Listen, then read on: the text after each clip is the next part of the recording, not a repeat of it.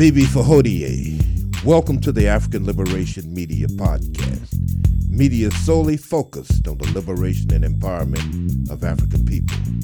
I'm your host, Gullah Jack, aka Russell Swilly. Let's get to it.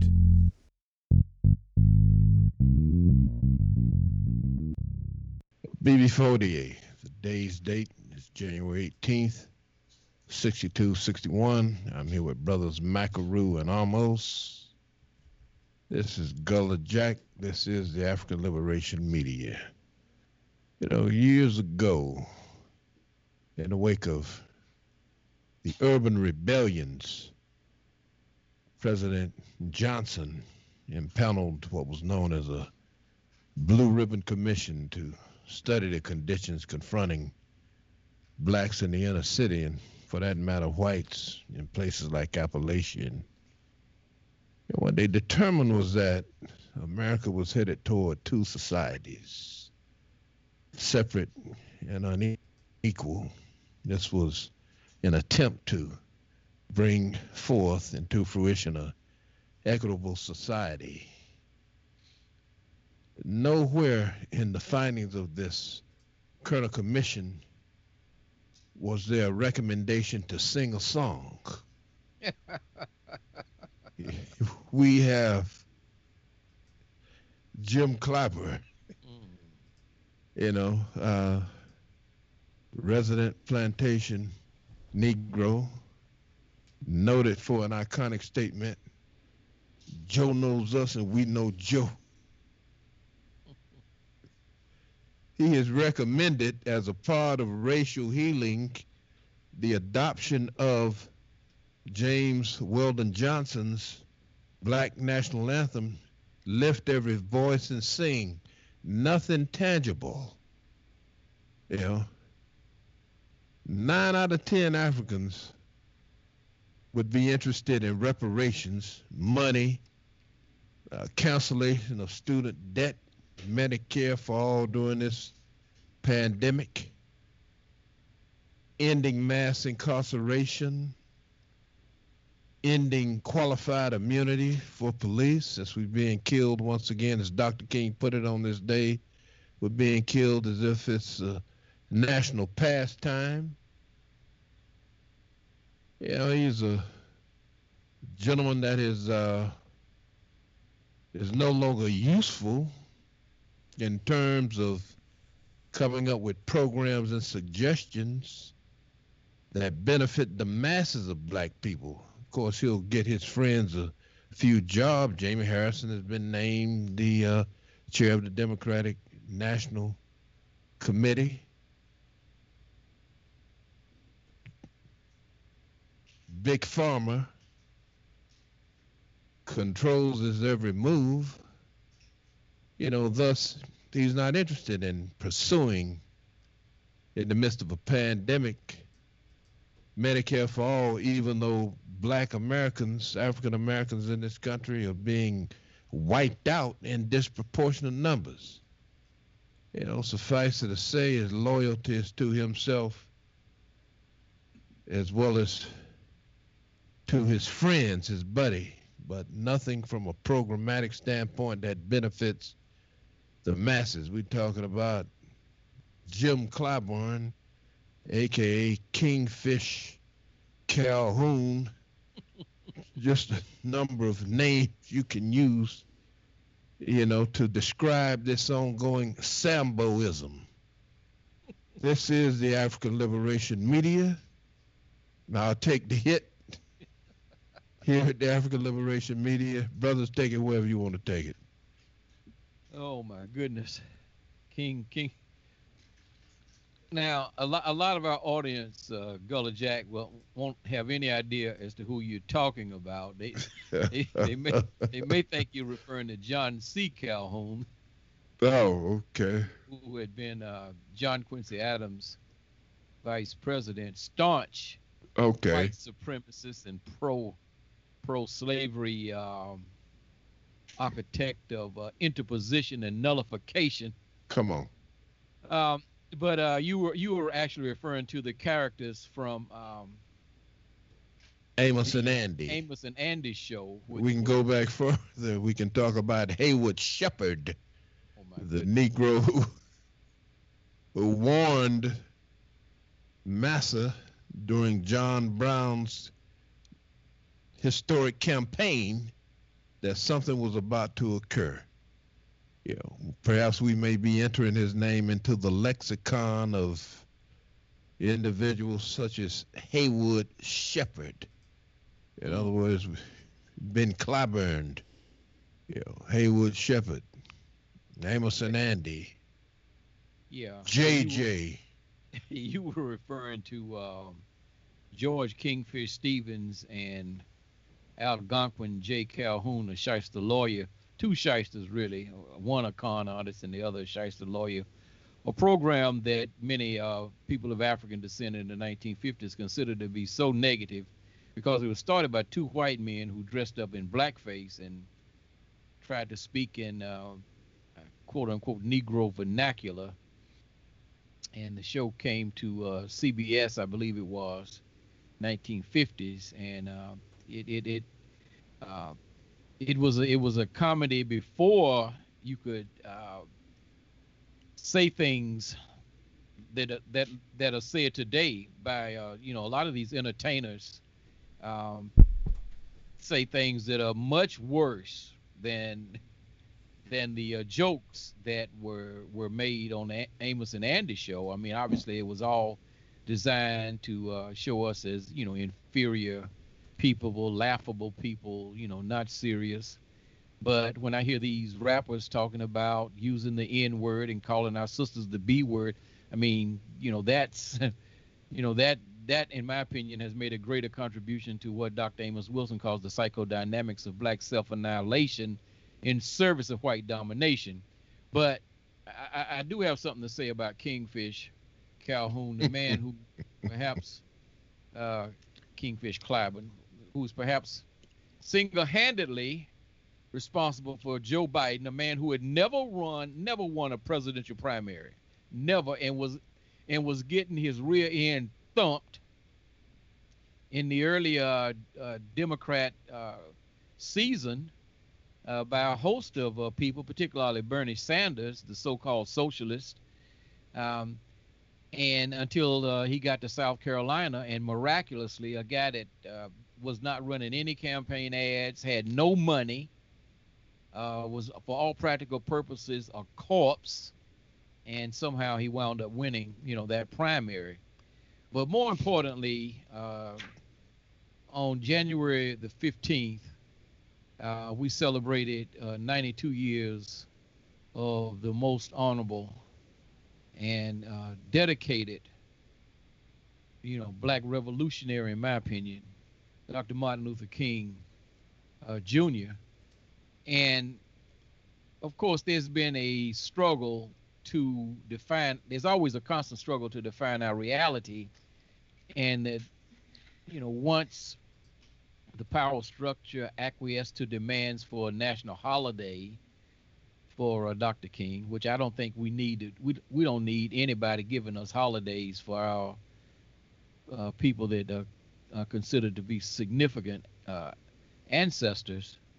Uh, you know, we could take our own holiday if we were serious, but once they decided to uh, acquiesce and, and make, you know, this they uh, a national holiday, then they engaged in a massive struggle to define who he was. And the effort in the context of Eurocentric fragmented thinking was to freeze him on the steps of the Lincoln Memorial on August 28, 1963, when he gave his I Have a Dream speech. Of course, they left out the parts of the speeches where he calls for reparations. He actually called for reparations in that speech. Uh, but it, it's all been focused on the dream. Um, so we we fast forwarded from that from that from that period because being African centered holistic thinkers, you know, we just we just don't we don't deal with fragments we deal with the entire person. I mean, it's just like when uh, they weighed the heart on the scales of Ma'at, they weighed the entire heart. You know, not just the uh, left atrium or the right ventricle of the aorta. the entire heart had to be weighed. And that's the way Dr. King has to be. You have to view the, the, the entire complete Dr. King and understand even at that, at the tender age of 39, compared to these uh, political fossils that we have running the country now, like uh, Joe Biden, Donald Trump, Nancy Pelosi, Mitch McConnell. I mean, these guys are ancient compared to Dr. King and Malcolm, both 39 when they were killed, taken out of their development. But the interesting thing is that uh, Dr. King, uh, on the morning of April 4th, 1968, the day that he was assassinated, and not by James Earl Ray, uh, a, a two-bit criminal that once committed an armed robbery and didn't get two blocks before he was arrested. Um, he wrote uh, the title of his next sermon, which was going to be delivered on April the 7th in Ebenezer Baptist Church. And the title of the sermon was Why America May Go to Hell. And so, uh, what we put up on our Facebook page, the title of the sermon Dr. King planned to deliver seems appropriate for the United States in 2021. A radicalized Dr. King spent the final years of his life confronting what he called the evil triplets of American society white supremacy, economic exploitation, and militarism. Sometimes he added a fourth evil, materialism. Dr. King was in Memphis to support the brutally exploited black sanitation workers of that city. On the morning of April 4, 1968, Dr. King sent word to his church that his Sunday sermon would be titled Why America May Go to Hell. And it, it, it seems to be trying to go to hell in a gasoline jacket right now. And some people would say good riddance but all of us are caught up in the middle of it and we got to figure out a way to survive. I am not aware of any notes of that planned sermon, but many scholars believe that Dr. King would have continued to hone in on the evil triplets. He had raised the issue of America's potential demise in an earlier speech to the sanitation workers, as he had done in his 1967 speech against the Vietnam War. Of course, in that speech, he said that um, he said that uh, it seems that I can hear God saying to America that you're too arrogant. And if you don't change your evil ways, I'll rise up and break the backbone of your power. Uh, no, certainly no theologian knows exactly what form divine reciprocity may take. In fact, most of them don't even believe in it. An, ex- an excerpt from the speech to the sanitation workers. This is what Dr. King said to the sanitation workers. I came here to say that America too is going to hell if she doesn't use her wealth. If America does not use her vast resources of wealth to end poverty and to make possible for all God's children to have the basic necessities of life, she too will go to hell. And I will hear, uh, um, and I hear will hear America through her historians, years and generations to come, saying, "We built gigantic buildings to kiss the skies. We built gargantuan bridges to span the seas. Through our spaceships, we were able to carve highways through the stratosphere. Through our airplanes, we were able to dwarf distance and place uh, in time change. Through our submarines, we were able to penetrate oceanic depths. It seems I can hear the God of the universe saying, Even though you have done all of that, I was hungry and you fed me not. I was naked and you clothed me not the children of my sons and daughters were in need of economic security and you didn't provide it for them. And so you cannot enter the kingdom of greatness. This may well be an indictment on, on America. And that is, uh, that quote comes from a book that was edited by Dr. Cornel West called The Radical King. Uh, so what we wrote uh, says the United States is on a collision course with barbarism. Can the voices and actors of truth and justice bring this land of civilization it has not seen since it was invaded by Europeans.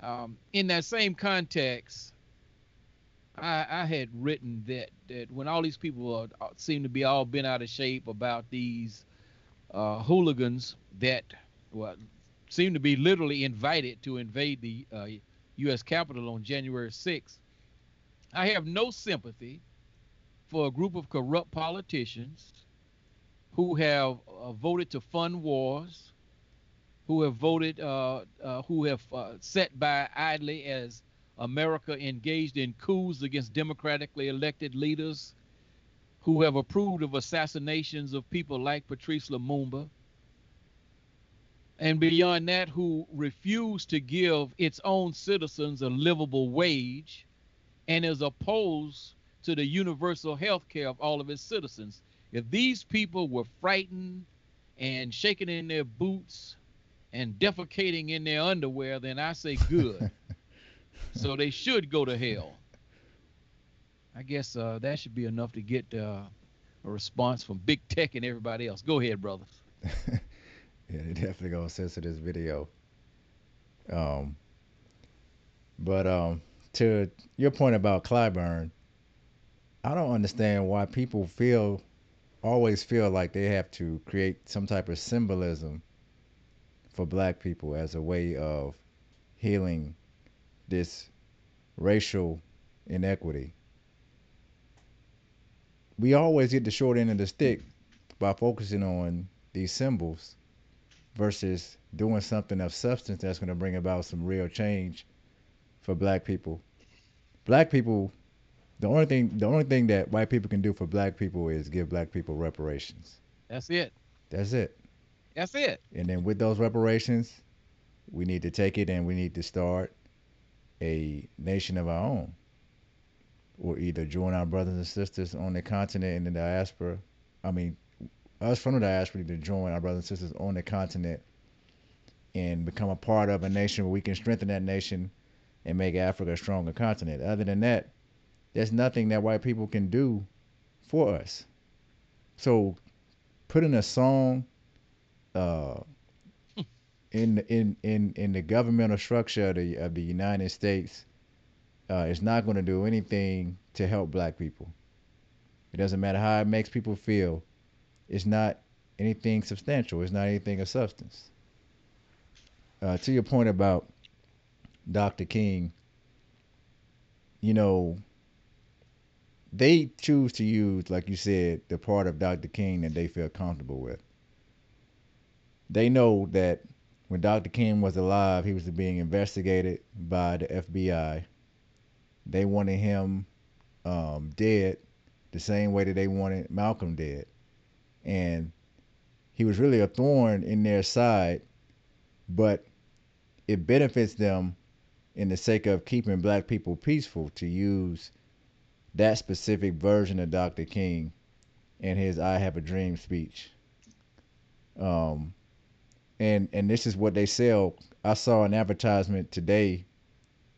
Or it was commercial talking about MLK and and uh, the holiday today, and it was talking about diversity, and it showed um, these transgender and uh, LGBTQ children and it was relating that to Dr. Dream, Dr. I said Dr. Dream, Dr. King's "I Have a Dream" speech, in talking about you know the acceptance and equality for everybody. So, um, that fits right into their plan and their mold now, and it's funny because Bayard Rustin, who was a uh, associate of Dr. King who was really the promoter of nonviolence was himself a gay male. And he has been noted as really creating the statement that gay is the new black. Um, and I think that the influence of Bayard Rustin really was what uh, pushed Dr. King in that direction for the time that he was focusing on that.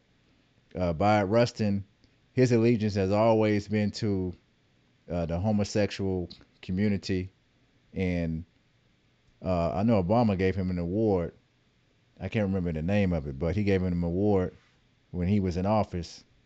But they'll always take what they can to push their agenda, even if that means uh, neglecting everything else about a person except for what makes them feel comfortable and what makes black people less likely to rebel. And like you said, we have to judge the whole person. But it is some people that they can't do that with. They've even tried to do it in some ways with Harriet Tubman. they'll try to create an image of Harriet Tubman that whites and everybody can feel comfortable with. Sooner or later, you know, they'll be trying to create an image of Malcolm that everybody can feel comfortable with. Just like how, you know, Manning Marable and others tried to lie and write that Malcolm was gay, you know, participate in all of these activities. So what white people will change the narrative and um, you know, in a hundred years, they'll make Dr. King white. Wow. If it fits if it fits their agenda.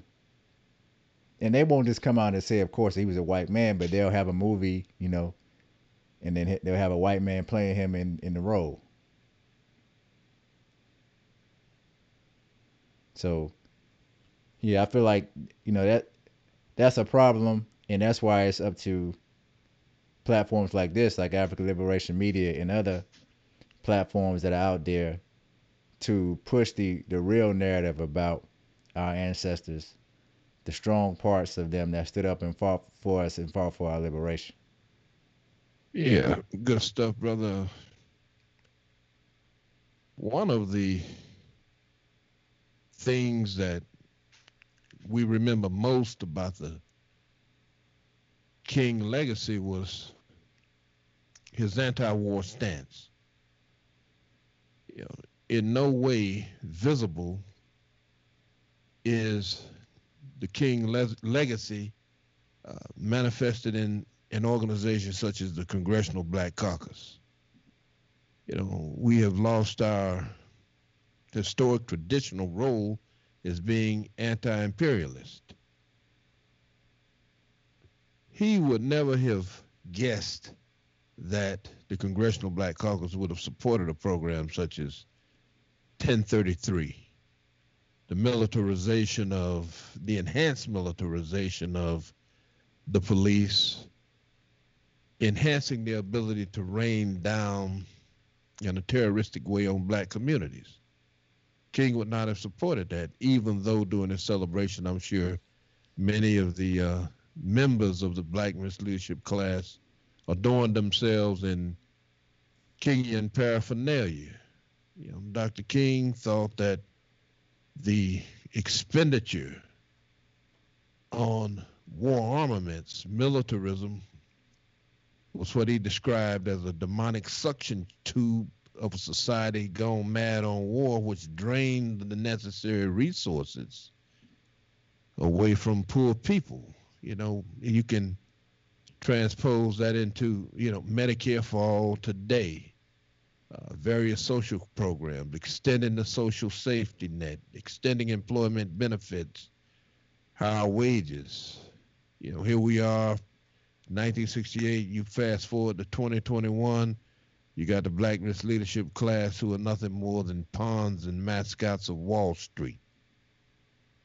So, you know, this is what we have descended to in terms of uh,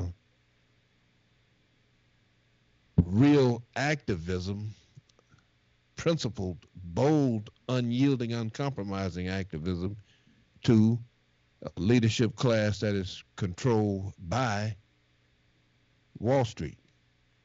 Right. And the easiest way for them to do it is they always find they always find a Negro that they can use to be the primary promoter of it. In every instance. Yep. So they'll they'll create the narrative, but then they'll get uh, uh um Negro to go out there and push it and be the, be the face of it. Yeah, to, to your earlier Roberts, uh, to your earlier comment, brother, uh, Julia Roberts was recommended as an actress who would play the role of Harriet Tubman.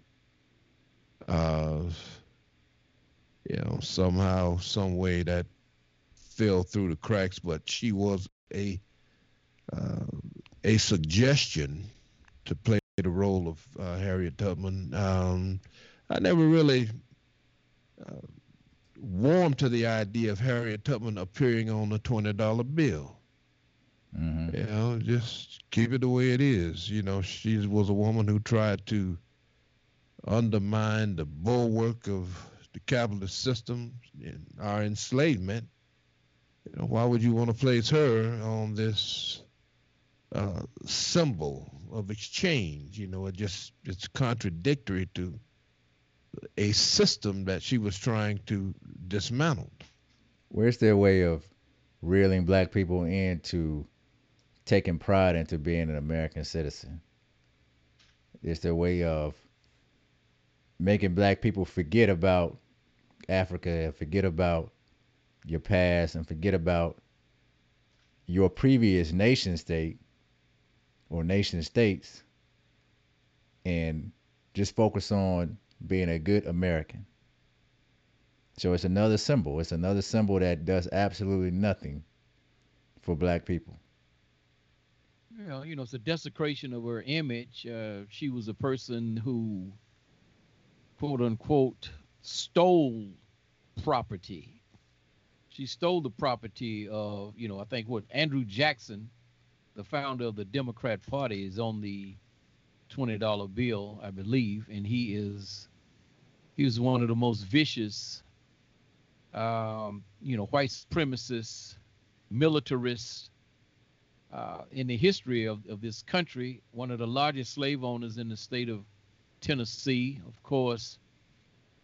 The person who uh, was uh, the leader of the first uh, war, uh, the first uh, so-called Seminole War, which some people call the Gullah Wars, because many of the people that were they were called Seminoles were actually Africans who had escaped from uh, South Carolina and Georgia and other parts, uh, you know, of the South to Spanish Florida, and you know they they these these uh, people fought for in three different wars. In the last war, they they fought the United States Army for five years, from 1936 to 19 uh, 41.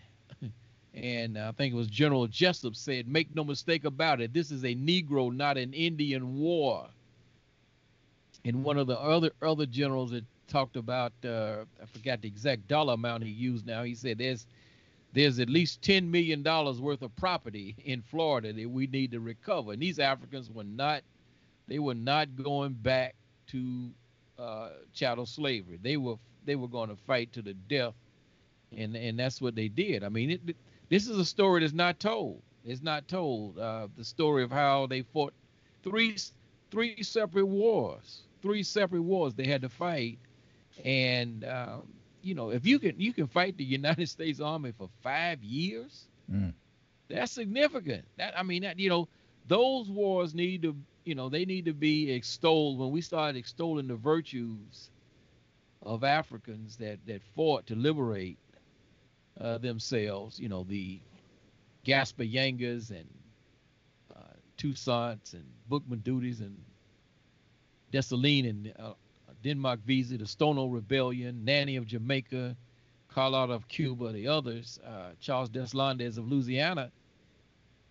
You know, we need to we, we always need to call the call the the Gullah people that were they were called Seminoles, the Africans, uh, who fought in the area of Florida from uh, the Panhandle area where Gullah Jack hails from. I see. Uh, so I mean, it's uh, you know, it, it, it, was heroic, but you know, the thing of the thing of it is, is like you said. I mean, it's it's we are so easily, so easily seduced by symbols. I mean, that's that you know that, that that's that's just the to me, that's one of the most pathetic things about how quickly we just get seduced by any any symbol. I mean, what Clyburn is proposing, a song that's sacred to us, uh, is uh, absolute blasphemy. And as you said, rather than desecrating our song, he should be pushing for reparations. But when you look at this guy's voting record, he was elected to Congress in 1990 you know, first started serving in 1991. Now, John Conyers started introducing a reparations study bill, not a bill that actually called for reparations, but a reparations study bill. And a lot of us who were involved in the struggle for reparations, Gullah Jack and I were both uh, members of the National Coalition of Blacks for Reparations in America at one time. You know, we pushed the, the, the necessity of at least getting a vote on on HR 40, not because we saw HR 40 as a final solution, but because we saw it as a process, a step in terms of raising awareness of the issue. But James Clyburn, I went back and looked because you, you can go in the congressional record and look at the history of the bill.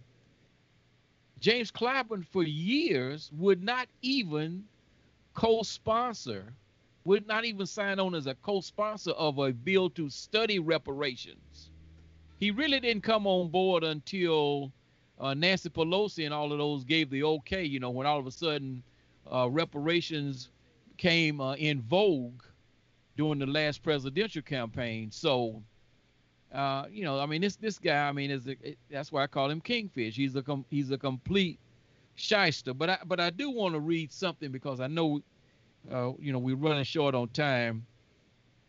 Uh, just another word from Dr. King because because we are in a struggle to define his reality. And so uh, we put up a post today called Far Beyond a Dreamer, Far More Radical Than Most. Okay, now this is a direct quote from Dr. King, and it's not the Dr. King that, that most people know. When asking Negroes to abide by the law, let us also declare that the white man does not abide by the law. Day in and day out, he violates welfare laws to deprive the poor of their meager allotments.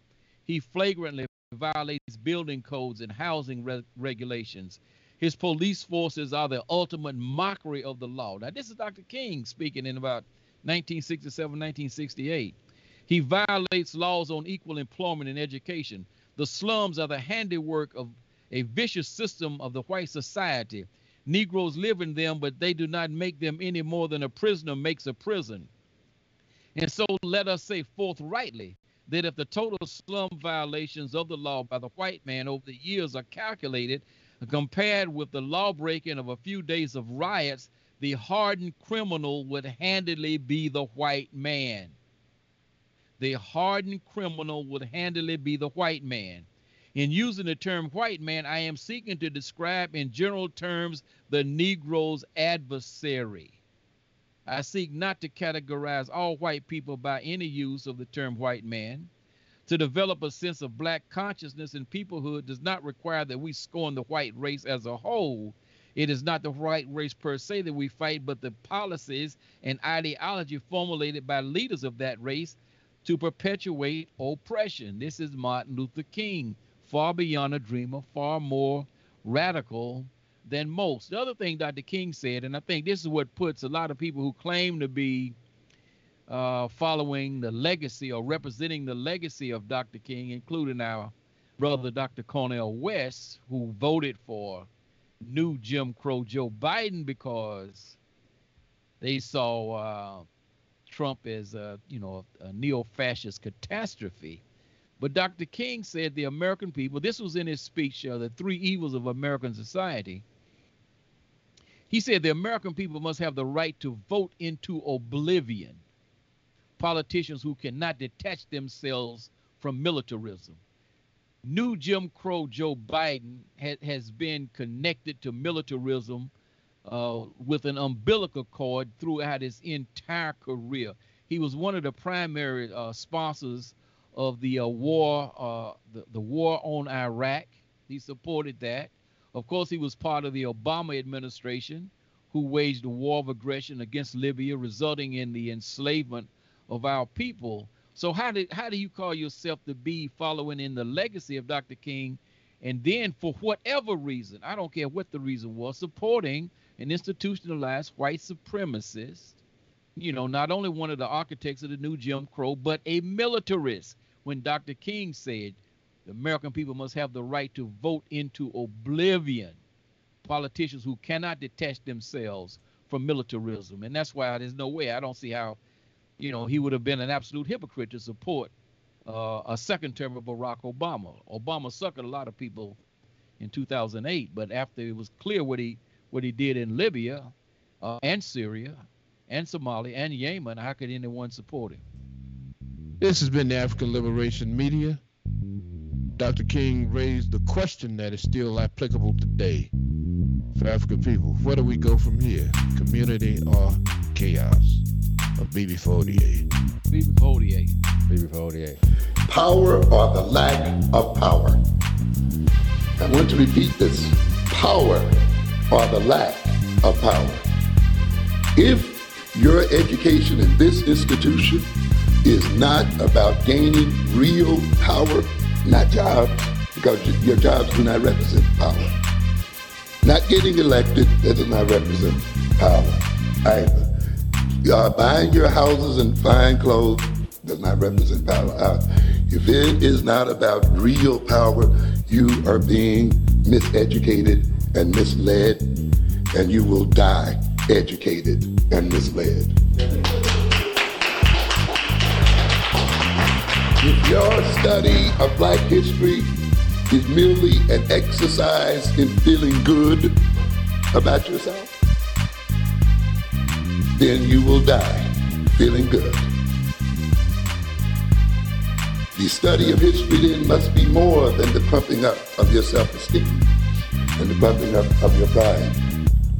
Those things are important, but ultimately, those things are not the means by which we will save ourselves as people in this world.